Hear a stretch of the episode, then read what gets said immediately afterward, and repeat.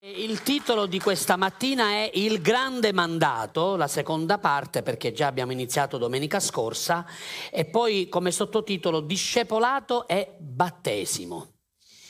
La prima cosa che desidero dire è che la religione crea proseliti, ma Gesù crea figli.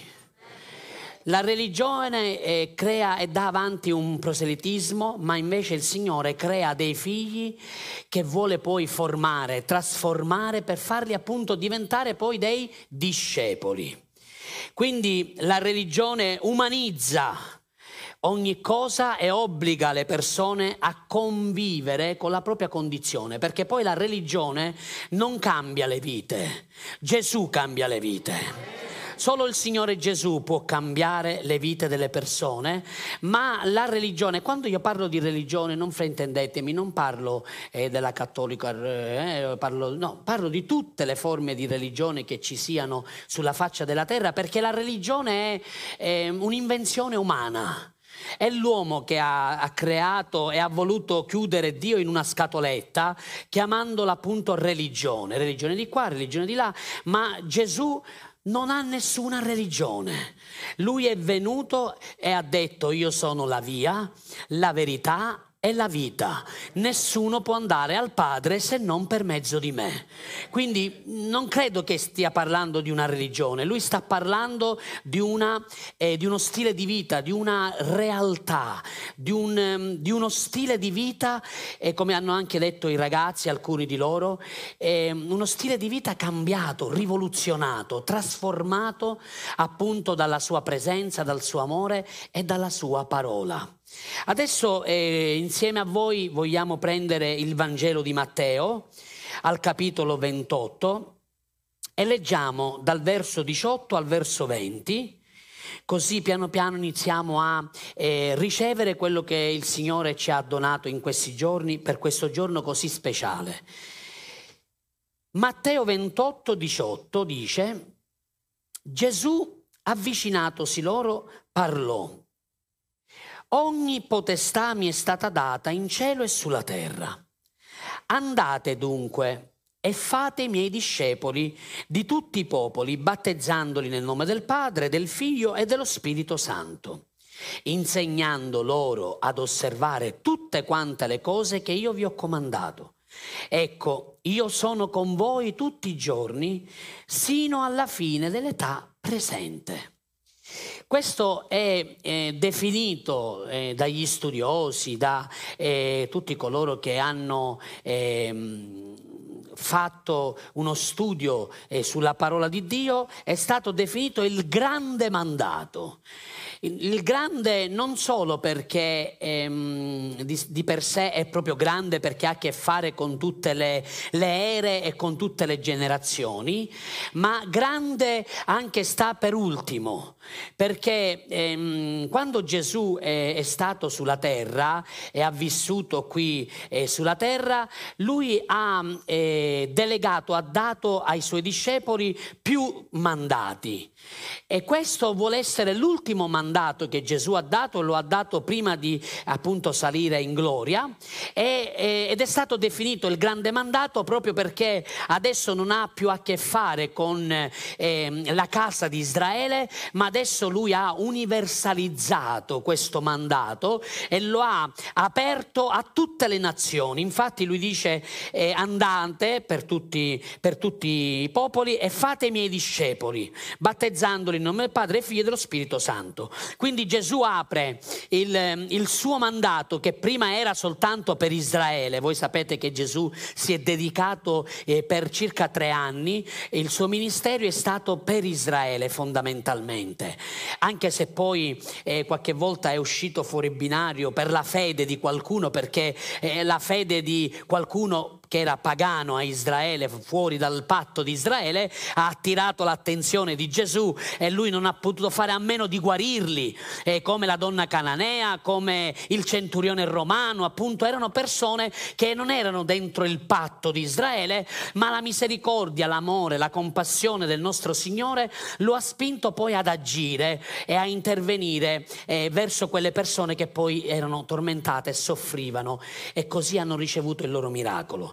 Quindi Gesù qui allarga questo grande mandato, allarga la, la, la prospettiva, la visuale e, e, lui dà questa delega alla Chiesa, la ufficializza dicendo andate, adesso io salirò al Padre, ma voi andate, vedete, e dice fate discepoli.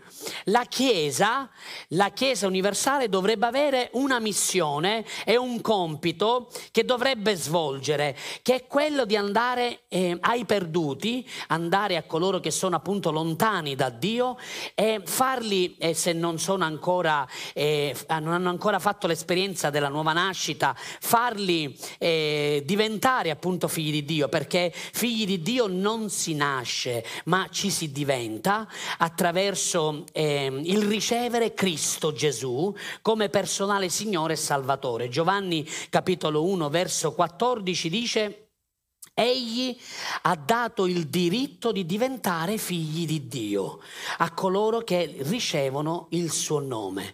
Perché nel mondo eh, Dio ha due categorie di persone. Non ci sono nipoti di Dio, non ci sono familiari di Dio, ci sono due categorie. Ci sono le creature di Dio e poi ci sono i figli di Dio. I figli di Dio sono le creature che hanno ricevuto il figlio per eccellenza esperienza che è Gesù Cristo, il primogenito, e facendo questa esperienza loro nascono di nuovo, come Gesù insegnò a Nicodemo nel capitolo 3 di Giovanni, dicendogli che se tu non nasci di acqua e di spirito non puoi né vedere né entrare nel regno dei cieli. Allora le creature hanno bisogno di ricevere il messaggio per diventare figli e poi i figli devono essere ammaestrati, devono essere insegnati. Infatti Gesù dice insegnando loro ad osservare tutte quante le cose che vi ho comandato. Ci sono delle cose che il Signore vuole insegnare ai discepoli. Eh, premetto una cosa, l'insegnamento viene ricevuto dai discepoli, dalle persone che vogliono seguire Cristo. Eh, adesso apro una parentesi e poi la chiudo velocemente. Non tutti quelli che hanno seguito Gesù lo hanno seguito perché hanno conosciuto il suo cuore. Alcuni hanno, hanno seguito Gesù per eh, interessi, per chi doveva essere guarito, per chi doveva ricevere un miracolo o per chi ha una liberazione da, da avere bisogno di una liberazione o perché molte volte Gesù sfamava la folla e voi sapete la moltiplicazione dei pani, dei pesci e lui si ritrovava a sfamare 10.000, 15.000 persone tranquillamente, perché c'erano anche i bambini, in quei periodi non si contavano né le donne né i bambini, quindi era molto di più di 5.000 persone. E lui eh, faceva questi miracoli, questi prodigi, non perché doveva essere riconosciuto, perché lui è il Signore ed è il figlio di Dio e lo sarà per sempre, ma lo faceva per amore e lo fa ancora per amore, quindi il Signore desidera che la sua Chiesa possa compiere la missione che gli è stata affidata, questa missione di fare discepoli. E il discepolo è colui che appunto riceve l'insegnamento. Infatti la parola discepolo dal greco è appunto eh, studente, apprendista, allievo, colui che apprende e sta sotto la guida di un altro, lo segue e poi divulga gli insegnamenti del maestro. E, e voglio chiarire una cosa, non è Gesù che fa i discepoli. È la Chiesa che fa discepoli. La Chiesa ha ricevuto da Gesù il mandato e la delega di fare discepoli. Infatti dice fate discepoli, fate discepoli insegnando loro e battezzandoli nel nome del Padre, del Figlio e dello Spirito Santo. Ehm, l'insegnamento della parola di Dio è una delle, ehm, delle, caratteristiche di Gesù. Gesù non soltanto guariva, liberava, risuscitava i morti e ancora oggi lo fa, ma Gesù dà anche priorità all'insegnamento. Per favore Matteo 9:35, guardate, non soltanto la predicazione, ma anche l'insegnamento, perché la predicazione, come dico sempre, esorta, incoraggia, ehm, entusiasma le persone eh, ma l'insegnamento invece forma le persone. L'insegnamento è, è importante, è fondamentale che si riceva perché eh, forma il carattere di Cristo nella vita del, del credente o del discepolo. Guardate Gesù percorreva tutte le città e i villaggi e guardate lo mette come una priorità, insegnando nelle loro sinagoghe. La prima cosa che eh, dice Matteo non è predicava, guariva, no lui mette per, eh, per, primo, mette per priorità insegnando nelle loro sinagoghe. Guardate quanta priorità ha l'insegnamento. Quindi è fondamentale eh, in una casa, in una chiesa, che ci sia la predicazione, che avvengano i miracoli, le guarigioni, perché ancora oggi Gesù fa segni, prodigi e miracoli attraverso il suo spirito, ma è anche fondamentale l'insegnamento. L'insegnamento è un dono che Dio ha dato alla Chiesa e ci sono persone che ricevono e hanno ricevuto un dono di insegnamento e questo dono fa in modo che tutte le persone che ricevono siano appunto formate trasformate sempre di più all'immagine di Cristo, perché eh, l'obiettivo che la Chiesa ha è quella di formare discepoli. I discepoli eh, sono eh, creature di Dio, sono figli di Dio, che assomigliano e sono sempre di più simili al proprio Signore, che è Gesù Cristo. Quando eh, vedono un discepolo dovrebbero vedere Cristo. Quando le persone ti vedono per le strade e vedono vedono il tuo comportamento e vedono la tua vita al lavoro, a scuola, in famiglia, a casa, tra parenti, tra amici, ovunque tu ti trovi e ti possa trovare all'università, ovunque tu dove sia, dovrebbero vedere te e vedere che c'è qualcosa di diverso, vedere che in te c'è Cristo, che in te c'è lo Spirito di Cristo e quando vedono te le persone devono dire wow, ma questa persona è diversa, che cosa ha? Come Gesù che attirava ehm, attirava le persone come una calamita, li captava tutti ed erano attirati dal suo amore, dalla, dalla, dal suo carisma, ma anche e soprattutto dall'amore che lui ha e aveva per le persone. Alcuni erano anche eh, stupiti del suo insegnamento, perché lui non insegnava, dice la Bibbia, come gli scribi e i farisei, ma come uno che ha autorità, quindi anche il suo insegnamento non era... Ehm, noioso, era un insegnamento che ti catturava, infatti le persone dipendevano dalle sue labbra e poi appunto ricevevano fedelmente quello che il Signore aveva preparato per loro. Ora, Efesini 4:11 per favore. Una delle cose che in, queste, in, questi giorni, in questa settimana, in queste nottate il Signore mi ha, mi ha portato alla luce è ehm, focalizzare un attimino l'attenzione della parola autorità. Perché ehm, Gesù, dice la Bibbia, lui ha dato e lui ha dato alla Chiesa alcuni come apostoli, altri come profeti, altri come evangelisti, altri come pastori e dottori. Il verso 12, per il perfezionamento dei santi in vista dell'opera del ministero per l'edificazione del corpo di Cristo. Quindi lui, lui chi? Gesù Qua non è il Padre, non è, non è, Dio Padre, ma è il Figlio, Dio Figlio, Gesù. Lui quando è asceso alla gloria, lui ha mandato lo Spirito Santo nel giorno di Pentecoste e con lo Spirito Santo lui ha dato dei doni e questi doni sono le autorità, chiamiamole così, o meglio dire i domata, questi doni che servono appunto per la crescita, servono per il, qui vedete la parola perfezionamento, che non è da confondere per, con il perfezionismo. Sono due cose diverse.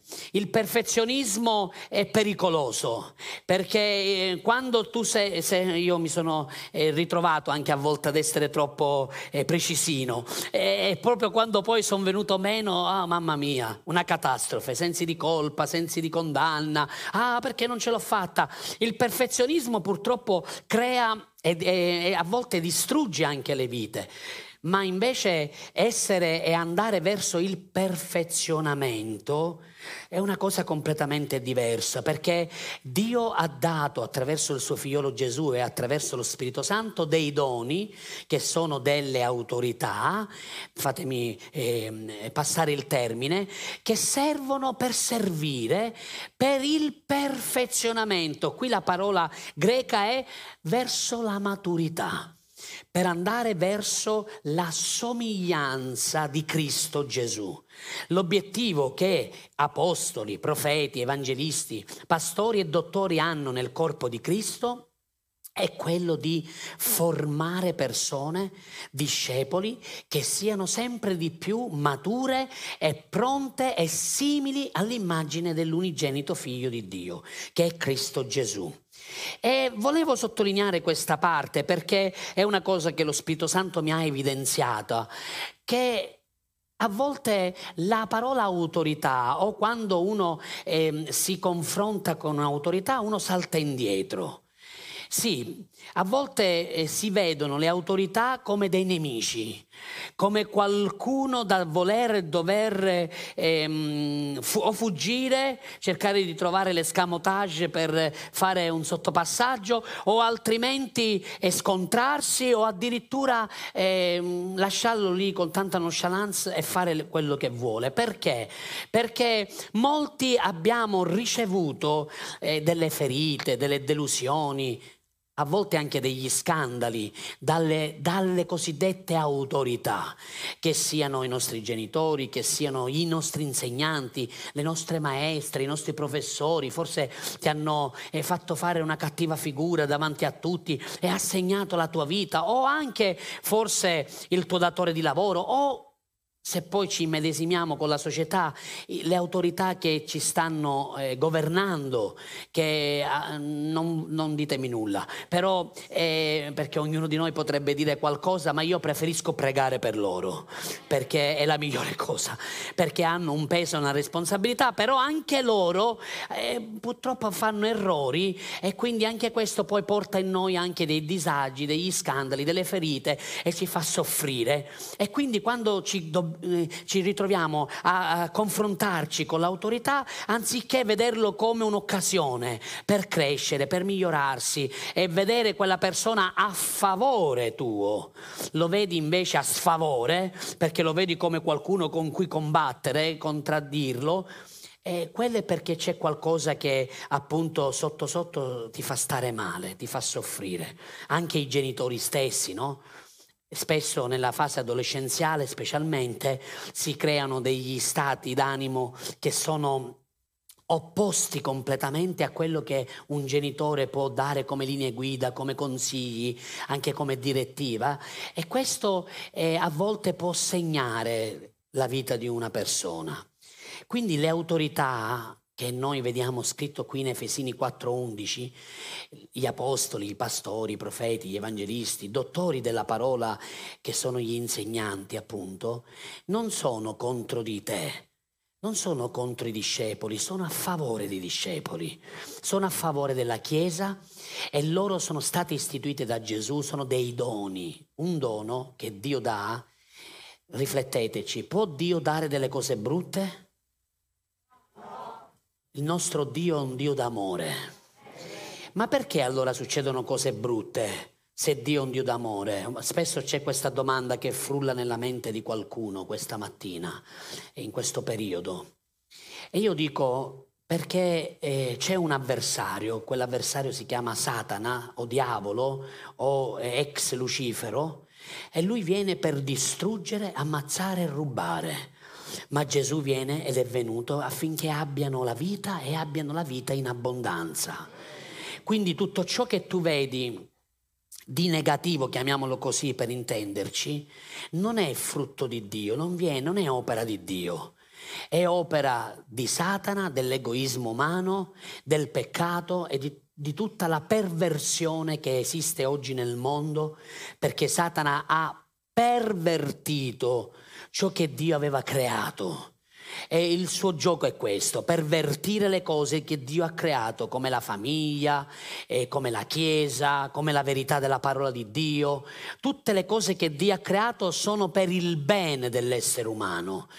Ma lui appunto con inganno, con ambiguità, con, in modo molto sottile e subdolo, cerca sempre di deviare e di fare dei danni che rimangono a volte anche permanenti per tutta la vita addirittura nella vita delle persone, allontanando le persone da Dio.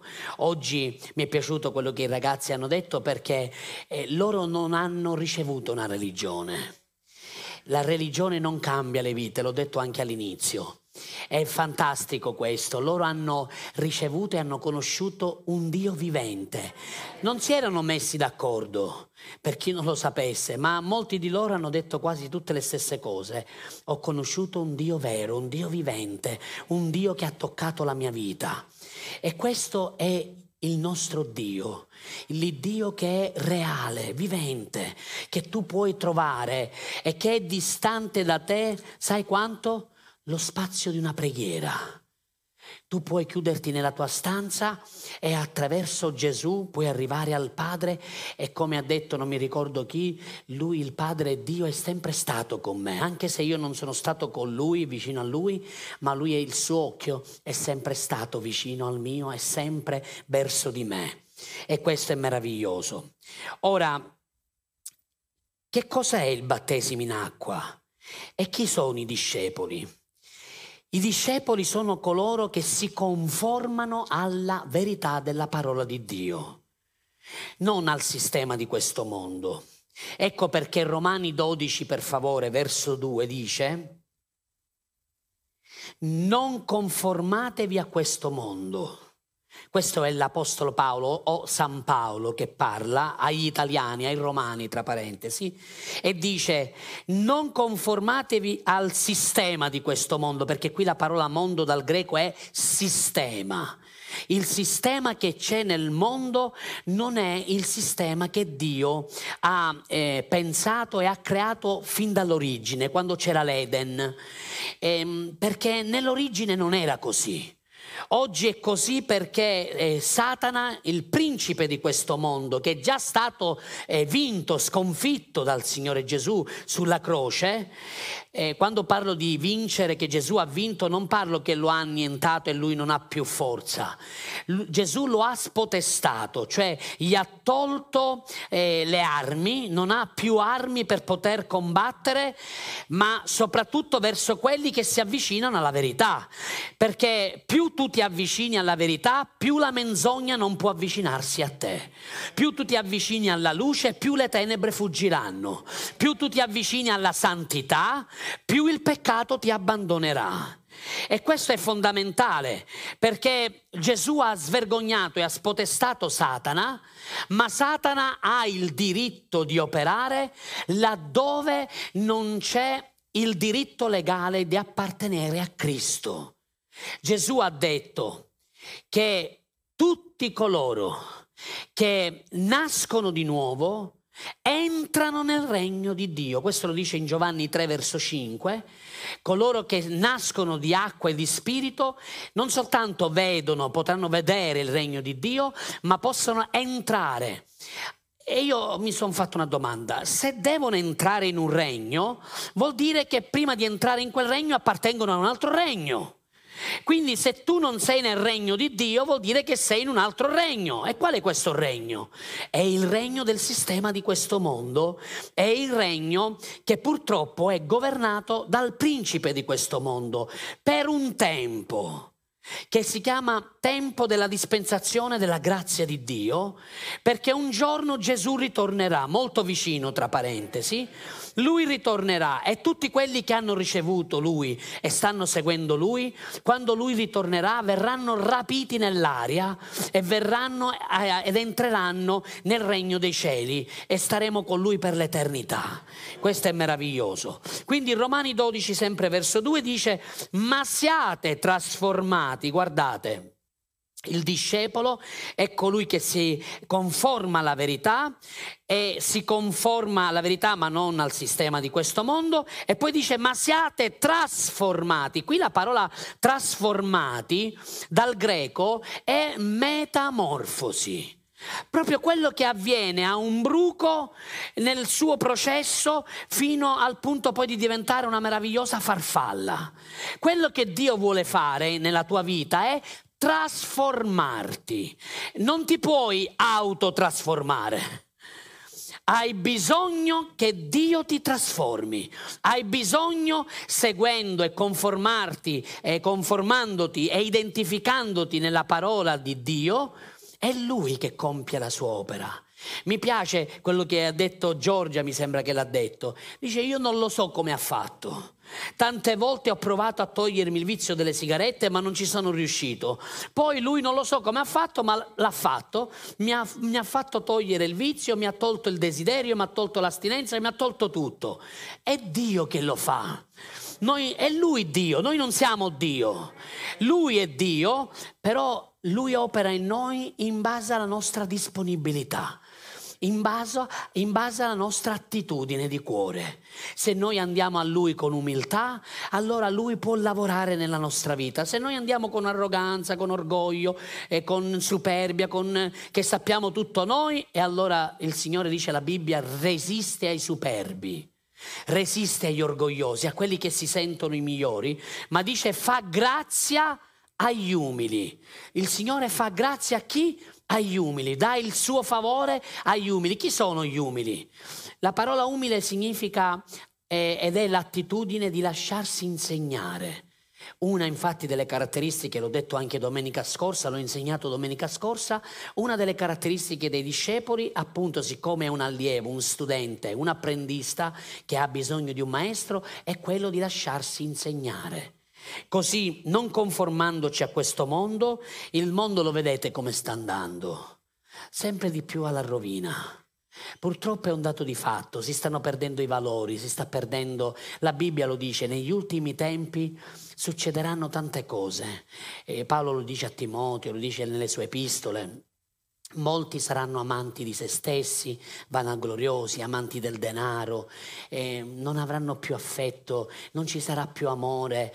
Eh, questo già è, ormai è manifestato. Lo spirito di questo mondo si vede, ognuno pensa per sé. Eh, tu vedi una persona soffrire o un bisognoso e la gente cammina con indifferenza perché abbiamo bisogno di tutti correre, abbiamo bisogno di fare del nostro e, e ci si dimentica anche di coloro che stanno soffrendo e che sono, diciamo così, eh, più sfortunati di noi perché siamo presi da, dalle, da mille faccende ma abbiamo perso, abbiamo perso eh, quello che è il cuore di Dio, l'amore che Dio ha. E io credo che appunto voi che oggi scendete nelle acque state testimoniando di Gesù, una delle cose che dovete fare, fratelli miei e sorelle mie, è quella di testimoniare del suo amore non abbiate timore di amare gli altri, di amarli incondizionatamente, non perché lo meritano. Il mondo ama così, il mondo ama chi lo merita. Se tu mi fai del bene io ti amo, se tu mi tratti male ti, ti tratto male anche io. Ma noi siamo chiamati a fare la differenza e ad amarli controcorrente, ad amarli incondizionatamente. E come Gesù ci ha insegnato. Voi avete sentito di amare i vostri amici e di odiare coloro che vi odiano, di occhio per occhio, dente per dente. Il mondo vive così, ma tra di voi non sia così, anzi, amate i vostri nemici. Vi ricordate, questo Gesù lo dice in Matteo 5, amate i vostri nemici. Pregate per coloro che vi perseguitano, benedite coloro che vi maledicono. E se qualcuno vuole togliervi la tunica, dategli la tunica, il sacco, il bastone, dategli tutto. Avrete un premio nel cielo. Questo significa essere discepoli, fare la differenza e, e, noi lo facciamo perché non ci conformiamo a questo mondo. Il mondo vive in un certo modo, ma noi viviamo in un altro mondo. Il mondo vive nel peccato, eh, in ogni area, in ogni, in ogni sua sfaccettatura, ma noi viviamo nella santità, ci conserviamo puri, santi, per poter rappresentare Cristo e per poter fare la differenza. E così dice rinnovando la vostra mente attraverso eh, la trasformazione affinché conosciate per esperienza, ognuno dica per favore per esperienza, per... Vedete, una delle cose che manca alla religione è l'esperienza. I religiosi non fanno esperienza, ma i cristiani fanno esperienza della verità. Per questo Gesù ha detto, conoscerete la verità e la verità vi farà? È la verità, tu fai, eh, dice Gesù, conoscerete, anche lì Gesù quando parla in Giovanni 8:31, se lo prendi per favore, Giovanni 8:31 dice conoscerete la verità, questa parola conoscerete non è, è un'informazione mentale, non è una nozione logica che ti insegnano, una nozione di chimica, di filosofia o di fisica, di matematica che tu impari a memoria e la puoi recitare anche a memoria eh, lì per lì veloce o meno veloce veloce di qualcun altro. No, qui la parola conoscere è, è verso eh, 32. Per favore, conoscerete la verità. Questa parola conoscerete è una conoscenza per esperienza. L'esperienza di cui questi ragazzi, alcuni di loro, perché per mancanza di tempo e anche un po' per timidezza non hanno fatto, eh, hanno vissuto una, una realtà, un'esperienza vera, autentica. Nessuno può togliere dal loro cuore, dalla loro vita questa esperienza che hanno fatto. Puoi anche puntargli una pistola sulle tempie e dire tu non hai fatto questa testimone, non hai fatto questa esperienza. E loro diranno impossibile, io l'ho fatta. Gesù è con me, lui ha vissuto questa cosa con me, è stato con me, mi ha guarito, mi ha liberato, mi ha salvato, perché è un fatto accaduto, non è una teoria, non è una cosa scritta tanto per caso, ma è una esperienza di vita. E questo è quello che loro oggi stanno testimoniando scendendo nelle acque. E eh, adesso voglio andare verso eh, il significato della parola battesimo. Che cosa è il battesimo? Intanto stiamo parlando del battesimo in acqua. Perché eh, sulla parola di Dio, nella parola di Dio, troviamo ben sette tipi di battesimi. Eh, il battesimo, la prima cosa che voglio dire, non salva nessuno. Il battesimo in acqua non ti salva. Non, voi entrerete nelle acque e, ehm, e sarà bello potervi vedere nelle acque, ma avete già vissuto l'esperienza, appunto. È soltanto una testimonianza che state facendo, ma sicuramente è un'identificazione con quello che Gesù ha compiuto sulla croce per voi. La morte, il seppellimento e poi la resurrezione di Cristo. Voi oggi state testimoniando che siete pienamente identificati con la morte di Cristo, quindi voi non vivete più, la vostra vita non è più vostra, adesso la vostra vita è di Cristo, è Lui che regna in voi. Come in Galati 2, per favore, verso 20, San Paolo diceva, non sono più io che vivo, è Cristo che vive in me. Siete pronti a dirlo? Non sono più io che vivo, è Cristo che vive in me. Questa vita che io vivo nella carne, vedete, la vivo nella fede del Figlio di Dio che ha dato se stesso per me. Quindi è una piena identificazione. E il battesimo in acqua, perché non, non vi voglio parlare degli altri sei battesimi, ma il battesimo in acqua è proprio questo, è l'identificazione con Cristo.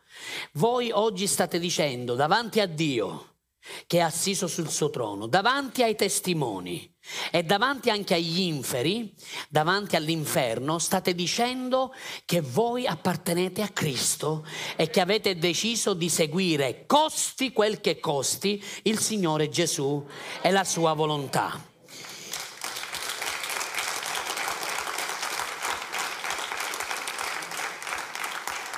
Perché dobbiamo essere battezzati in acqua? Per due motivi velocemente. Primo, per ubbidienza al comando di Gesù. Gesù nel grande mandato, Matteo 28, verso, credo, 17, eh, verso 19, scusami, eh, dice battezzandoli nel nome del Padre, del Figlio e dello Spirito Santo. È un comando, non è un consiglio. Tutti coloro che credono in Gesù sono salvati, nascono di nuovo e poi attraverso la formazione, attraverso appunto questo cammino, si diventa discepoli e si viene battezzati non nel nome di Gesù. Ascoltatemi, il nome di Gesù è stato soltanto in un tempo, in uno dei mandati che Gesù ha dato. Il vero battesimo è stato confermato anche da studiosi alla formula battesimale nel nome del Padre, del Figlio e dello Spirito Santo, perché nel nome del Padre e nel nome del Figlio già sono stati battezzati ai tempi di Gesù, Giovanni Battista eh, predicava e battezzava, ma anche Gesù ha battezzato nel nome del Padre, ma poi quando Gesù ha ricevuto tutta la potestà, tutta l'autorità, ha dato questa delega alla alla Chiesa nel nome del Padre, del Figlio e dello Spirito Santo, perché tutta la Trinità, il Padre, il Figlio e lo Spirito Santo, sono coinvolti nel grande mandato e sono coinvolti nel battesimo, sono coinvolti nel discepolato. Quindi la formula battesimale è quella e noi eh, dobbiamo essere battezzati perché ubbidiamo al comando di Gesù, nostro Signore, ma anche accettiamo il discepolato. Il discepolato è un... Un impegno che si prende volontario, come ho già insegnato domenica scorsa, non è un obbligo, nessuno vi ha puntato eh, la, la, pistola, devi battezzarti, no, è una vostra decisione. Avete anche scritto nelle t-shirt, io ho deciso di servire Cristo Gesù. È, è la vostra scelta, come è stata la mia, come quella di tanti altri che sono qui. Ognuno di noi eh, è bello questo perché Gesù ci dà la libertà Mentre il diavolo eh, ti obbliga e ti rende schiavo e ti costringe eh, a fare la sua volontà, perché tu non sei libero se non hai Gesù, sei solo schiavo del, dell'avversario, Cristo invece ti rende libero per poi tu decidere volontariamente, perché comprendi l'amore che Gesù ha avuto per te, di poterlo servire. Sei tu a decidere di renderti servo di tutti come Gesù lo è stato. Poi, tre requisiti velocemente per essere battezzati, questo lo troviamo in Marco capitolo 16, per favore, eh, verso 16. Gesù dice ai suoi discepoli, chi avrà creduto e sarà stato battezzato sarà salvato, ma chi non ha creduto sarà condannato.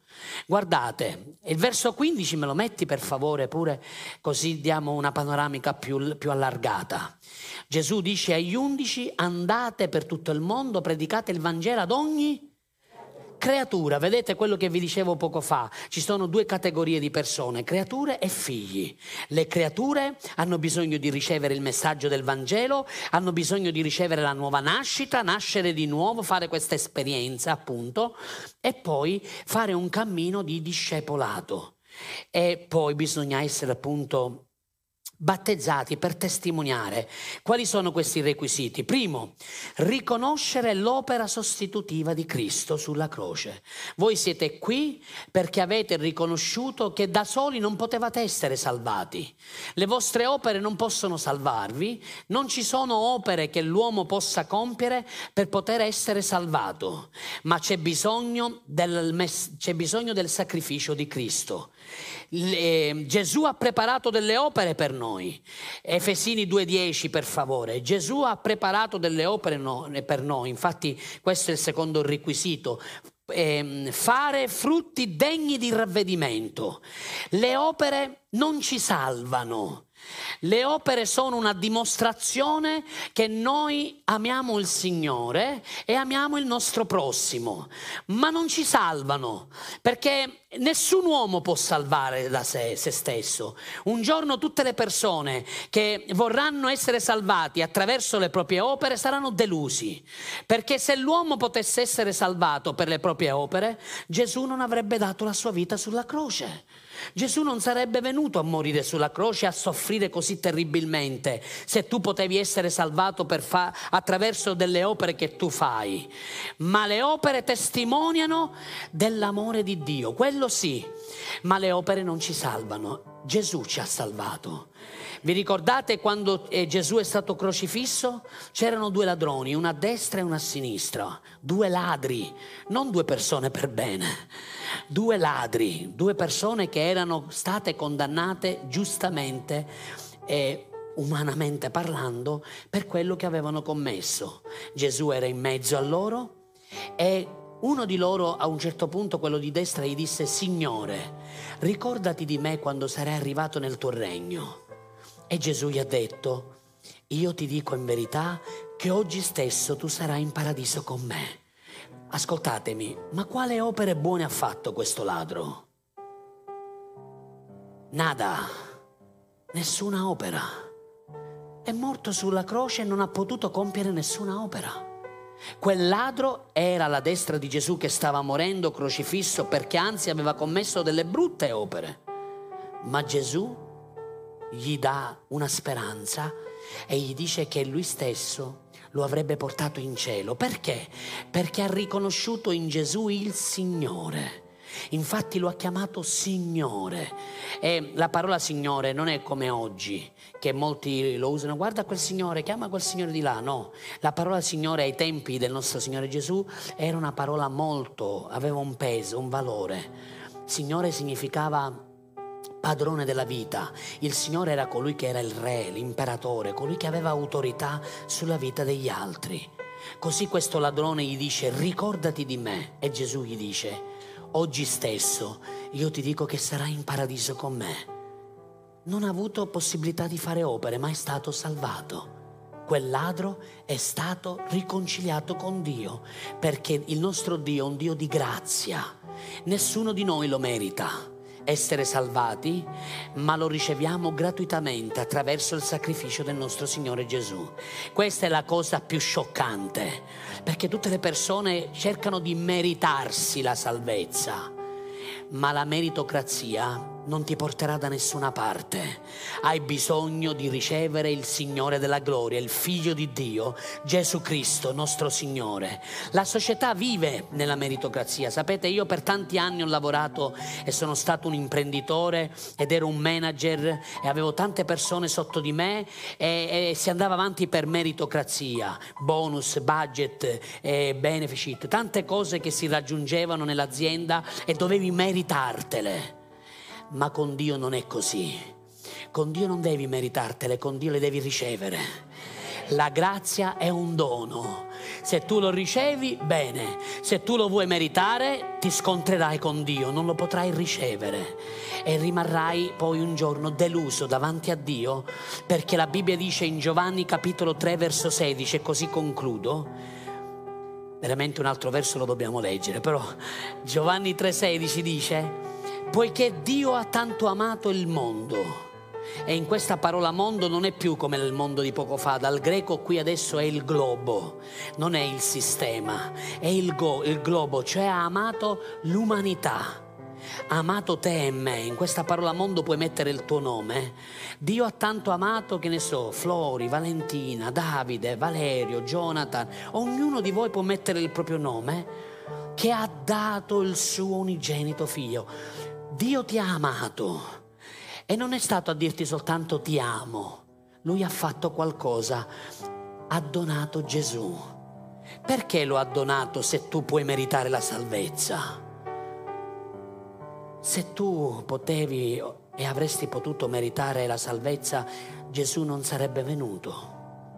Basta aver fatto qualche opera buona e già potevi ricevere la salvezza, ma Dio ti ha amato e ha dato suo figlio affinché, guardate, lo leggete anche voi, chiunque, chiunque, ognuno di noi, ci sei anche tu. Tu non sei migliore degli altri e non sei peggiore dell'altro. Chiunque crede in Lui non perisca ma abbia la vita eterna. Non perisca, ma abbia la vita eterna. Chi? chiunque crede in lui non chi fa del bene, non chi fa delle opere. Poi fare delle opere, fare del bene è un atto d'amore, ci mancherebbe altro. Noi non possiamo credere in Gesù e poi fare delle brutte opere, ci mancherebbe altro. Ma le opere non ti salvano e questo è il messaggio che voglio darvi questa mattina da parte del Signore. Hai bisogno di ricevere Cristo Gesù hai bisogno di capire che Gesù ha commesso un'opera sostitutiva sulla croce. Se tu non accetti questa opera sostitutiva, mi dispiace, andrai all'inferno. Io sono molto franco nel mio parlare, perché è la verità della parola di Dio. Se tu non ricevi Cristo, già lo dice, l'abbiamo letto in Marco 16, 16, chi avrà creduto sarà salvato, ma chi non avrà creduto sarà condannato e perirà. Se tu credi in Gesù, passi dalla condanna alla giustizia di Dio. Se tu non credi in Gesù e non lo ricevi come tuo personale Signore, come unica via di salvezza, perché le tue opere non possono compiere nulla che possano piacere a Dio. Non c'è un'opera migliore della croce, non c'è un'opera che possa paragonarsi a quello che Gesù ha fatto. Vorresti forse paragonare l'opera che tu fai a quello che Gesù ha fatto? Ma dove? Non c'è, non c'è possibilità di redenzione se non il sacrificio sostitutivo del nostro meraviglioso Gesù colui che ha amato te stesso, ha dato la sua vita al tuo posto. Sapete, su quella croce, fuori c'è una croce, non so quanti l'hanno vista, che è messa lì. Prima l'avevamo qui dentro, poi l'abbiamo messa fuori per un discorso di immagini e altro. Su quella croce dovevamo andare ognuno di noi, perché noi siamo nati peccatori, ma Gesù non è nato peccatore. Gesù è nato dal seme dello Spirito Santo, lui è Dio. E lui che non ha conosciuto il peccato è diventato peccato, si è caricato del peccato mio e tuo per liberarci, per darci la vita eterna. Lui si è, sostitu- si è sostituito e su quella croce doveva andare Eros e ha detto Eros aspetta, non andare su quella croce, prendo io il tuo posto, scendi da lì io ti offro la vita eterna. E io ho detto, ok Gesù, grazie per quello che hai fatto per me. E lui ha dato tutta la sua vita. Voglio leggere con voi adesso in, in Atti 8.